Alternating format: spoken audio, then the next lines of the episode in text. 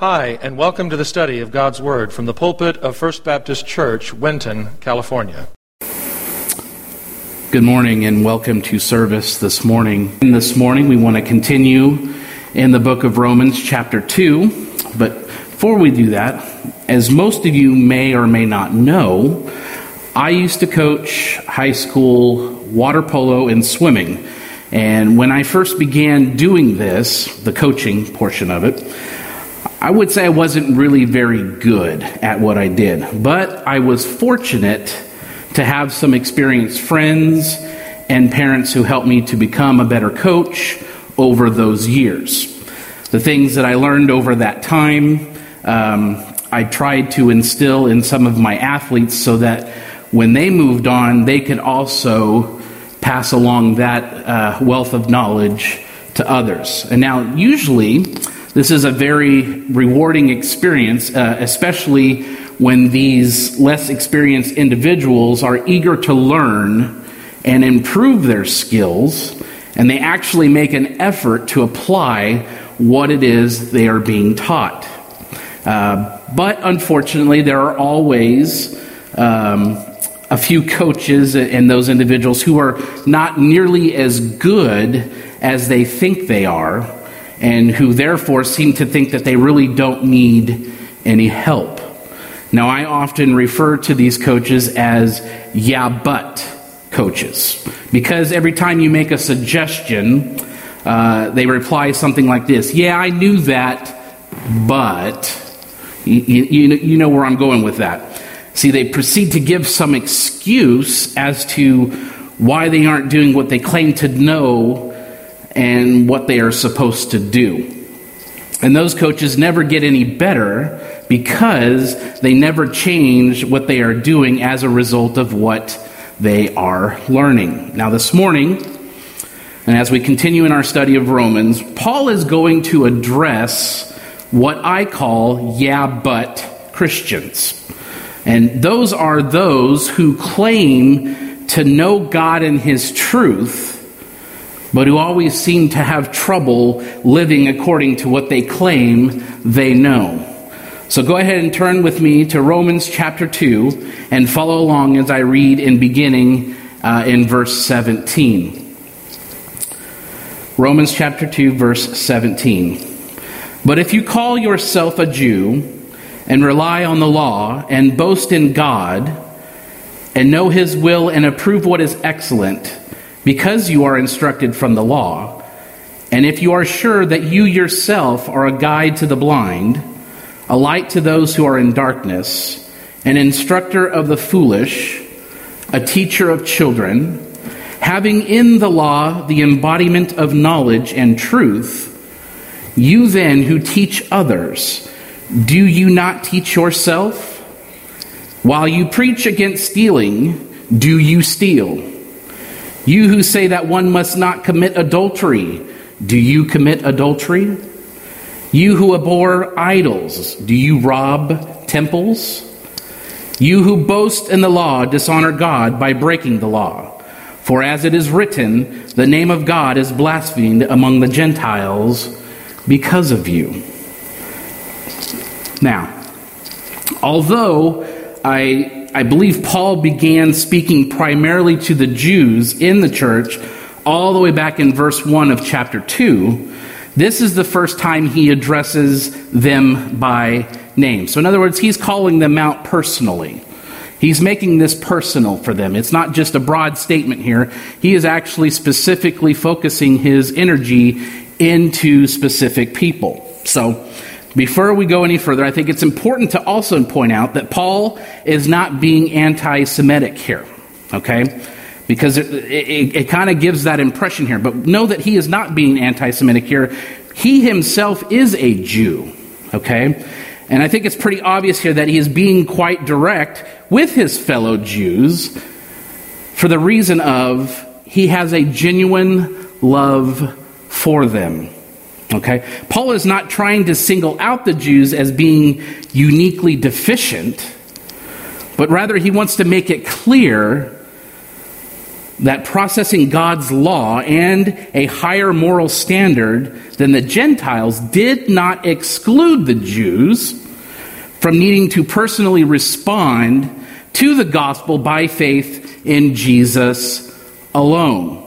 And here is the message that Paul has for his fellow Jews and also for us as well. Talking without walking leads to mocking and blocking. Let me explain this. The focal point of this passage this morning is found in verses 21 and 22. You then who teach others, do you not teach yourself? While you preach against stealing, do you steal? You who say that one must not commit adultery, do you commit adultery? You who abhor idols, do you rob temples? In those two verses, Paul accuses the Jews of living a life in which their walk didn't match their talk. Or, to use another often used phrase, they didn't practice what they preached. And then he asks a series of three questions what are intended to help them see that they do, in fact, live that way. Obviously, not every Jew steals, and not every Jew commits adultery or robs pagan temples or their idols. But the Paul makes is that those sins are prevalent in their culture. And that all of them are guilty of not practicing what they preached in some area of their lives, which is true for us. Do we not practice everything we preach? I think we know the answer to that question. So, therefore, all of them need to make the gospel theirs personally. And we discussed that a little bit last week. The main idea is bookended on one end by verses 17 through 20, which shows the reasons the Jews had to come to live like that. And on the other end of the verses 23 and 24, that describe the result of that kind of life. And it goes without saying, it's referring to us as well. Because the Jews to whom Paul is writing here have so much in common with those who I am calling, yeah, but Christians, let's take this passage and make it really relevant for all of us by seeing how it applies in our culture today. Now, in order to do that, we'll address two important questions. The first question is How does someone become a yeah, but Christian? And then the second question would be, why is that such a bad thing? So let's address how does someone become a yeah, but Christian? Number one, they do this by seeking security in the wrong places. Rather than finding security in the grace of God that is offered by the gospel, these people settle for three things that can never provide lasting security. First is their heritage. Notice that Paul addresses this section to one who calls himself a Jew as opposed to the one who is genuinely a Jew. That distinction might seem like splitting hairs, but is actually quite important. If Paul were writing this to the church in the United States in the 21st century, I think he would have written something like this but if you call yourself a Christian, how often do we hear? But if you call yourself a Christian, there is strong implications there. In other words, we're being called out. If you are a Christian, you should blank, blank, blank, blank, blank. We hear this statement over and over and over and over again. Why? because the unchurched would love nothing more than to call out a hypocrite. They want to justify their means of how they live. So, how do they do that? They point to others, like us as Christians, who do not practice what they preach. So, what do we do? So, we notice that Paul addresses those people that claim to be Jews, but not genuinely Jews. Like I said, the term Jew originally denoted an inhabitant of Judah. an area, an area settled by the descendants of Judah, one of the twelve sons of Isaac. But after the Babylonian captivity, the term Jew came to describe the entire commonwealth of Israel. That, in other words, all 12 tribes. So by the time Paul wrote his letter to the churches in Rome, the word had come to describe all of the descendants of Abraham through Isaac. It was a term that was used, as we have seen in Romans, to distinguish the Jews from the Gentiles. Now, those who were calling themselves Jews were claiming that they had some special uh, privilege because of their heritage. We know these individuals as well. Well, I'm a Christian because I'm, uh, mom and dad were members of a church for a, a number of years. So I'm going to go ahead and piggyback off of that and claim that I'm a Christian too because they were.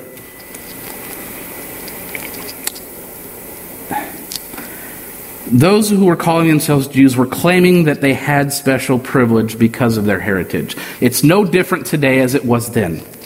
They thought that because they had been born a Jew, they were automatically a descendant of Abraham and therefore part of, God's chosen people. They were like the Jews who opposed Jesus and who declared in John chapter 8 verse 39, Abraham is our father. They were quick to claim, but they didn't back up that claim. And they assumed that because they had been born a Jew and therefore somehow exempt from God's judgment.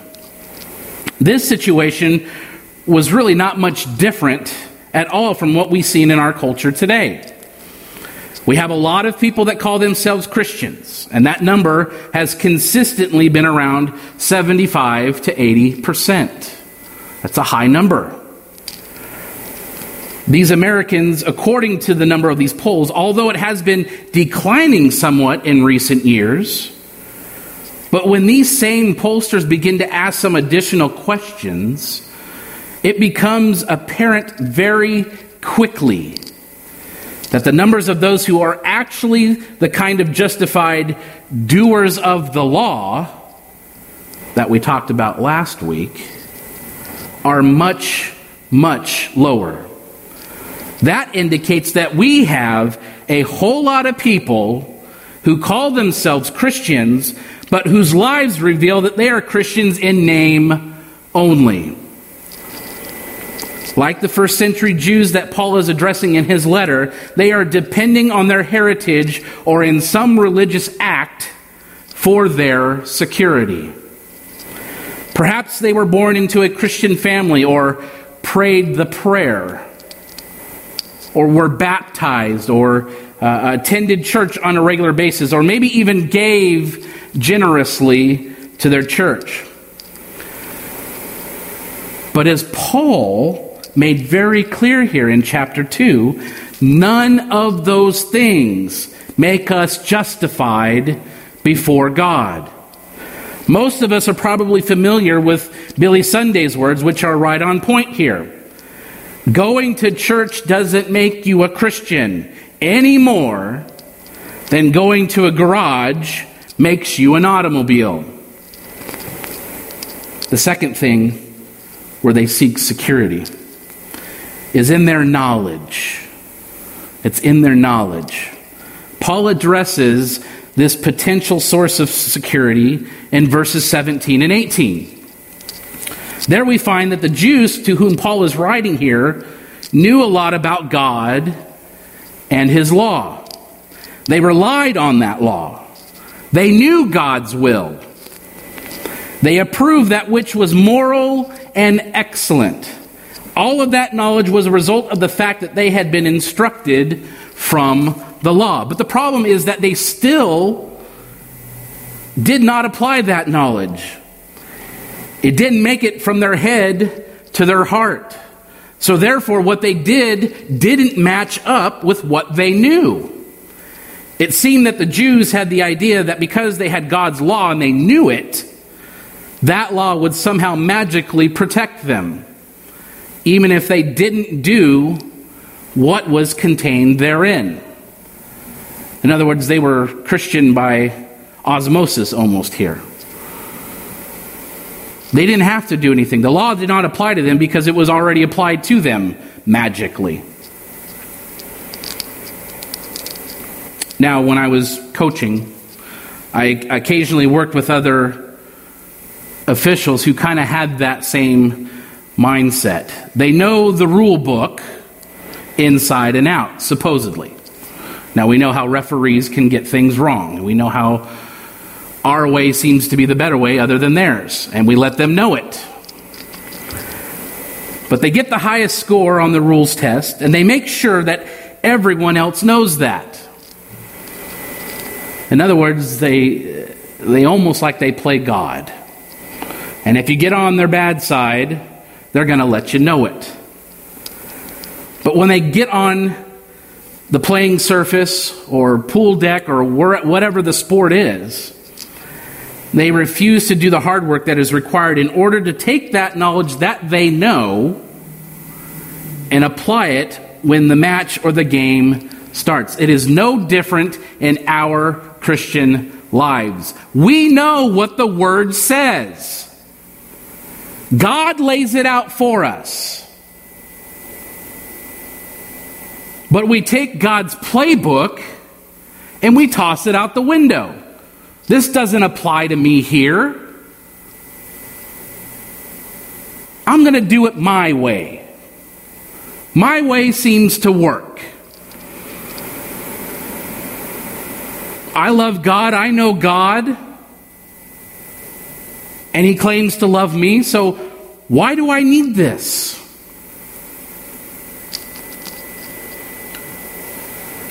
Unfortunately, we have a lot of people like that in churches today.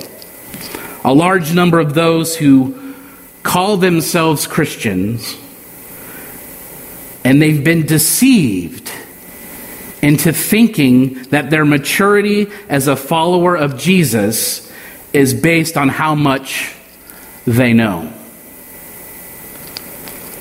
These people can quote chapter and verse. They are capable of winning every theological argument. They always have an answer for every question that comes up. But what they fail to grasp is that the goal of understanding God's Word is not to impress others or to win arguments. The purpose of developing knowledge is to bring glory to God through our obedience. In verse 17, Paul writes that these people boast in God. Now that sounds like a good thing, doesn't it? But if you put this in context, what Paul seems to be saying is that these people are boasting that they know God better than the pagan Gentiles to whom they are comparing themselves to. It's a comparison game here for them. So even in their boasting in God is not done for the purpose of honoring Him or giving glory to God, but rather to make themselves look better. Have you ever embellished a story so that it sounded better? Or that you were trying to impress somebody? Men, when you were first dating your significant other, did you say things that you thought would impress them?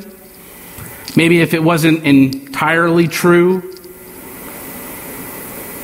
The Jews were trying to one up the Gentiles here. And what's worse, they were using God to do it. But they were no better than the Gentiles. God clearly states that, and we talked about that too last week. There is no partiality here. And God is trying to make them aware of it. And Paul is writing to them to let them know of this. We certainly see that kind of attitude operating in our culture today, don't we? The other thing they try to find security in is in their words. In verses 19 and 20, Paul changes course a little bit here. Now he's focusing on what these Jews do with all of this knowledge that they have accumulated. Seems to me if you've acquired some knowledge, the sensible thing would be to apply it. The sensible thing would be to share it with somebody. Am I right? That's what you do with it. Now, most of us are probably familiar with the proverb that was first coined by George Bernard Shaw Those who can, do. Those who can't, teach. And actually, I like Woody Allen's version a little better. Those you know who Woody Allen is, some of you are too young to know. I was probably too young to know, but I was exposed to him. He says, as the son in law of an excellent teacher, or I'm sorry, I'm, I'm, jumping ahead there. Those who can't do, teach. And those who can't teach, teach gym. Kind of funny. I don't know. But as for me, as the son in law of an excellent teacher, I can testify firsthand that this proverb is certainly not universally true. But it sure seemed to be true for these Jews. Actually, in their case, it would be a little more accurate to modify the proverb like this Those who will, do. Those who won't, teach. These Jews actually were arrogant enough to think that even though they weren't applying God's word in their own lives, that they were qualified to teach his law to the Gentiles, who they considered to be blind, in darkness, foolish, and immature. There are a couple of really sobering verses for me as a pastor. And they are an appropriate reminder of why I pray two things as I prepare a message every week. First, I pray that all God, all that God would reveal in anything in the passage that I need to apply to my own life, and that He would help me to be obedient to what He shows me. In other words, I don't want to be a person that doesn't practice what they preach.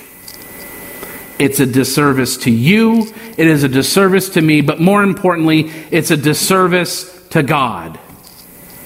Secondly, I pray that once I've made appropriate application of God's word in my own life, that He would guide me to preach the message that He desires. Not what I desire, but what He desires for all of us to hear as a body and help all of us to apply it. I don't want to be up here and speak at you and convict you and do all these things if it's just going to go in one ear and out the other. We need to apply these things. I need to apply these things. I know that sometimes some of you might feel like I'm preaching at you. Well, guess what? You're not here, so I'm not preaching at you. I'm preaching towards you. You can laugh now. But let me tell you this I can assure you that I never approach a message with the idea that some other person or group of people really need to hear this message. Do you want to know why I prepare what I prepare?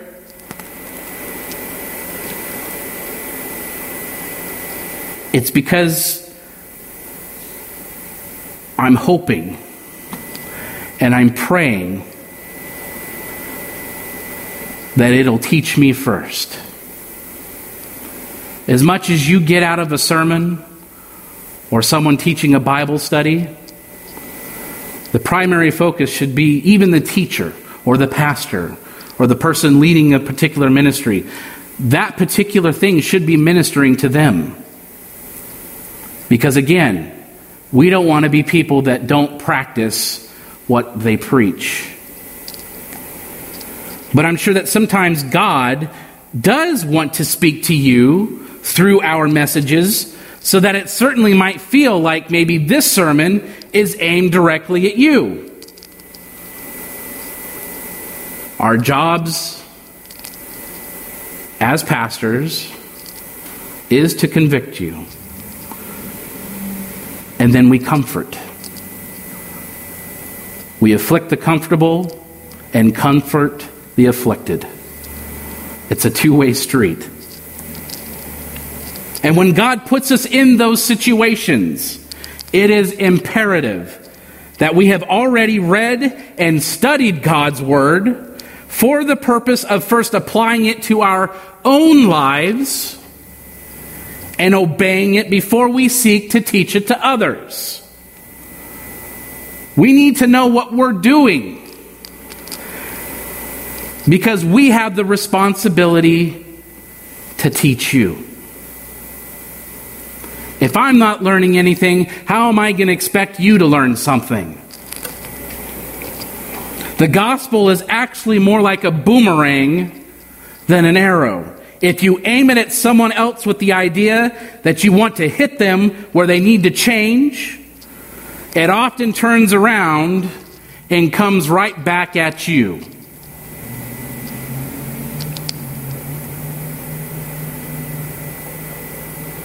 Secondly, this morning,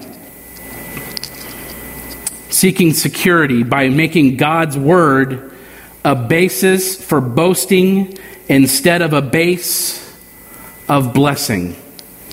We see clearly here that the Jews had a lot of pride.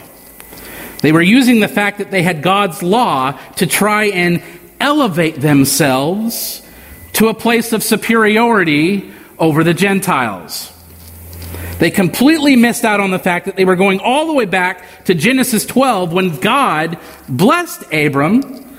God chose Israel that they would be a blessing to all the other nations of the world, not so that they could condemn them. This is also true of the body of Christ, the church. It is real easy for us to become proud of what we have in Jesus and look down on others who do not have that. But how can we be proud of being saved solely by the grace of God? How can we be proud of being chosen by God on only the basis of His mercy? How can we be proud of the fact that we have a relationship with God only because of the merit of the Lord Jesus Christ and not of anything that we have done. Apparently, the problem was not isolated to churches in Rome. In writing to the church in Corinth, Paul had to deal with a dispute in the church about eating meat offered to idols. And, in, and some in the church, most likely Jewish believers, were using what they considered to be their superior knowledge to condemn those who were acting in a way that was contrary to what they considered to be right. But Paul, seeing right through the surface to the underlying heart problem, wrote these words to them. Now, concerning food offered to idols, we know that all of us possess knowledge. This knowledge puffs up, but love builds up. Rather than using what they knew to bless others, those Paul addressed here were using that knowledge as a way to make the case that they were somehow superior to the others who didn't possess that same knowledge. So Paul got right to the heart issue here. And the fact that their desire was to puff up themselves and not love others. God has blessed us with His Word. Not so that we can use it to exalt ourselves, but rather so that we can use it in a way that brings blessings to others. Jesus never called on his followers to beat others over the head with the Bible so that they can feel better about themselves. But he has called us to speak the truth in love, which means using his word in a way that blesses and not burdens others.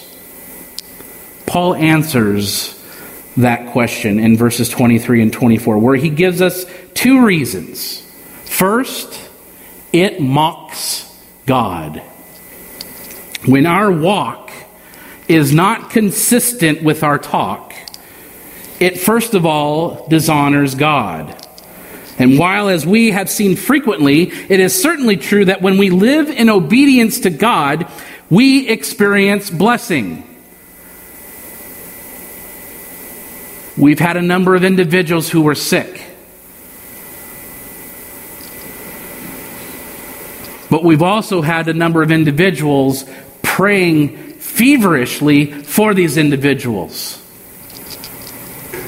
And we have seen blessing. We have seen it firsthand. We've seen some miraculous things. And all honor goes to God. So it is certainly true that when we live in obedience to God, we experience blessing. That should never be our primary motivation for obeying Him, though.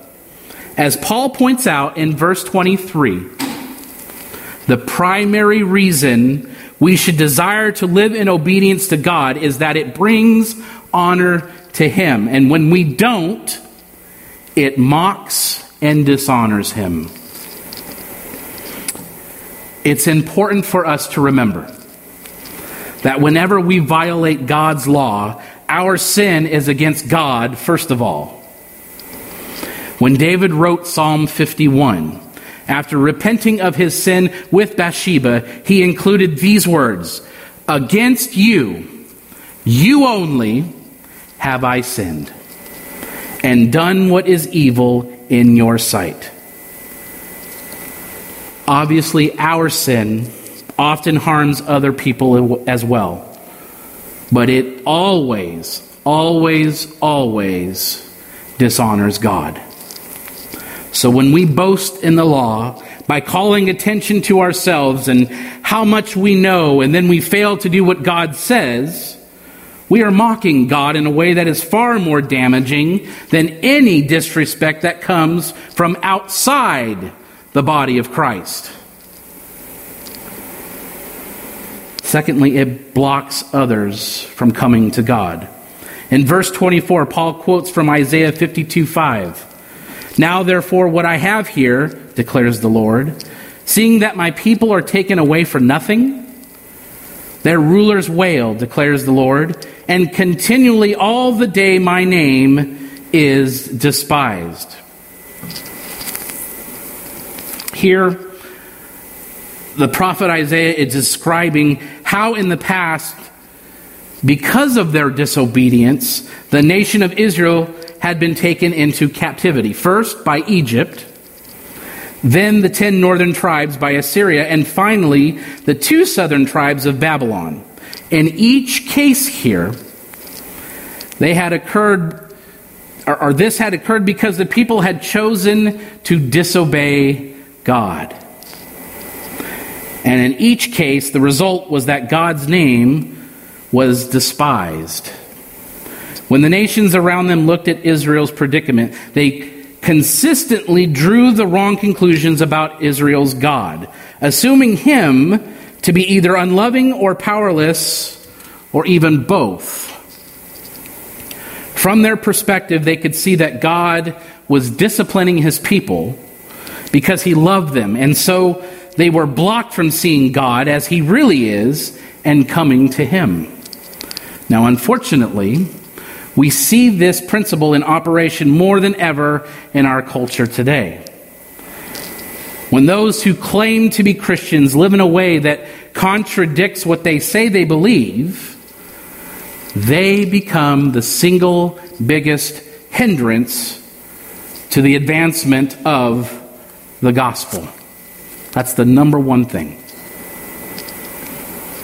hypocrisy. Talking without walking leads to mocking and blocking. Since, as we have seen clearly this morning, this is a true statement.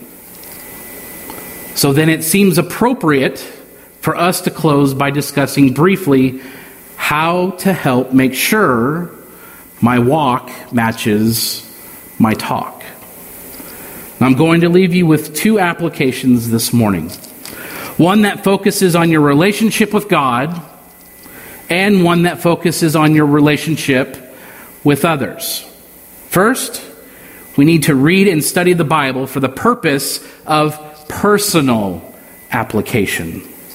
We all know that we need to be in God's Word, and we need to be in that Word on a consistent basis. But how I approach that time is probably just as important as how often I do it. I need to be meeting with God in His Word and in prayer, not to check off an item on my daily to do list, but rather to engage with God on a heart level. I need to come before Him in order to expose every area of my life to the light of His Word. I need to confess my sin, my struggles, and I need to seek His strength. And as I read and study and meditate on the Bible, I should always approach His Word with a mindset that continually asks, How does this apply to me? I need to ask God how He wants me to live in light of what I'm learning. I need to memorize passages to help me live obediently in areas where I struggle.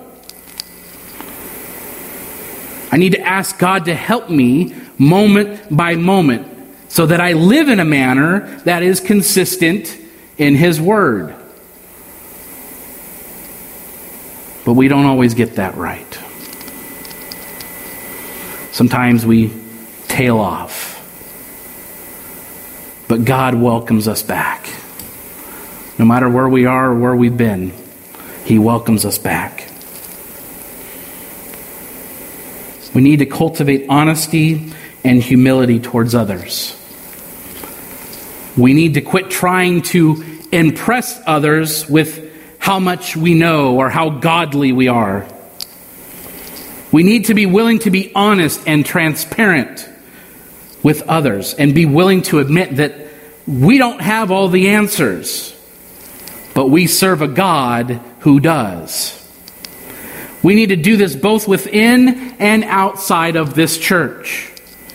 Within the body, we can ask others to pray for us, especially in those areas of our lives where we struggle to live in obedience to God. We can ask our Christian brothers and sisters to help us with that as well. God has placed all of us in a church family like this because He doesn't intend for us to try to live a life of obedience on our own because it is impossible for us to do so. But God lends His hand, He takes us along, and He puts us in places that we need to be. He puts people in our lives that need to be there to help us. In other words, God's saying, quit, get off your soapbox and join the crowd. We need to help one another. God has placed it there for us. Why not take advantage of it? But see, in order for us to do that, it requires a degree of transparency on our part. We have to be open, and frankly, most of us are unwilling to exercise that. But if we are going to make sure we don't become those yeah, but Christians, we must. And as we deal with those outside of the body, we must be especially humble. We must guard against putting on a facade that portrays that we have it all together. We do not have it all together. But we have a God that can certainly put us in the right direction. In fact, as most of you probably know, the word hypocrite comes from a Greek word that described an actor who was pretending to be someone else. The problem with doing that as a follower of Christ is that eventually others will see through that mask and we'll end up doing great damage to the gospel of Christ. We need to be an open and honest as we possibly can, especially with unbelievers, and let them know that being a Christian doesn't mean we're perfect. It just means that we have a God who has forgiven us through the gospel of Jesus Christ. The world has far too many yeah but Christians who don't walk in a way that's consistent with their talk. And unfortunately, they do more to mock God and block others from coming to Him than the unbelieving world around us. That's a sobering thought. We do more to mock God and block others from coming to Him than the world that surrounds us. That's a sad statement.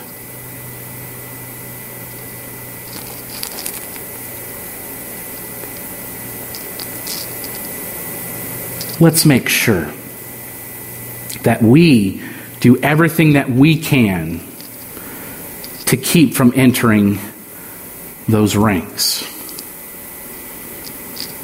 God has provided us opportunity. God has provided us a fellowship of believers together that we can help one another. And this should be an effort that is with everybody involved, not just leadership making decisions. This needs to be something that we all can come together and be in accordance according to the scripture. We need to take the knowledge that we have acquired and we need to spread that knowledge. We need to help others. Not for our personal gain, but for God's gain alone. Let us pray. Heavenly Father, we thank you that we could come before you this morning and offer ourselves as a sacrifice to you. Thank you for our time together that we can delve into your word and understand what it means to be a true follower of Christ. Lord, we want to protect ourselves from being labeled as the yeah, but Christians. But Lord, we can't do that by ourselves. But we're privileged and we're honored that you love us so much that you've provided opportunity for us to get that help. And that we have a place to recharge our batteries so that we too can go out and help others. Lord, we thank you for our blessings. And let us not take for granted that you love us and that you take care of us and that you hear our prayers. I'm especially grateful that you hear our prayers. Lord, we don't deserve anything we ask for, but you give it unconditionally. Lord, if we could only be a fraction of that example to others. We love you. We give you this service this morning, and it's in your name we pray. Amen. The Bible says, if you confess with your mouth the Lord Jesus and believe in your heart that God has raised him from the dead, you will be saved. If you've never trusted in Jesus Christ as your personal Lord and Savior, we invite you to call on Him now and through a simple prayer of faith, give your life to Him. If you're not attending a church that honors the Bible as the Word of God, we encourage you to locate and begin attending such a church in the area where you live. The message you have just heard was preached from the pulpit of First Baptist Church, Winton, California. For more information on the ministry of First Baptist Church, Winton, please visit our website at wintonchurch.org org.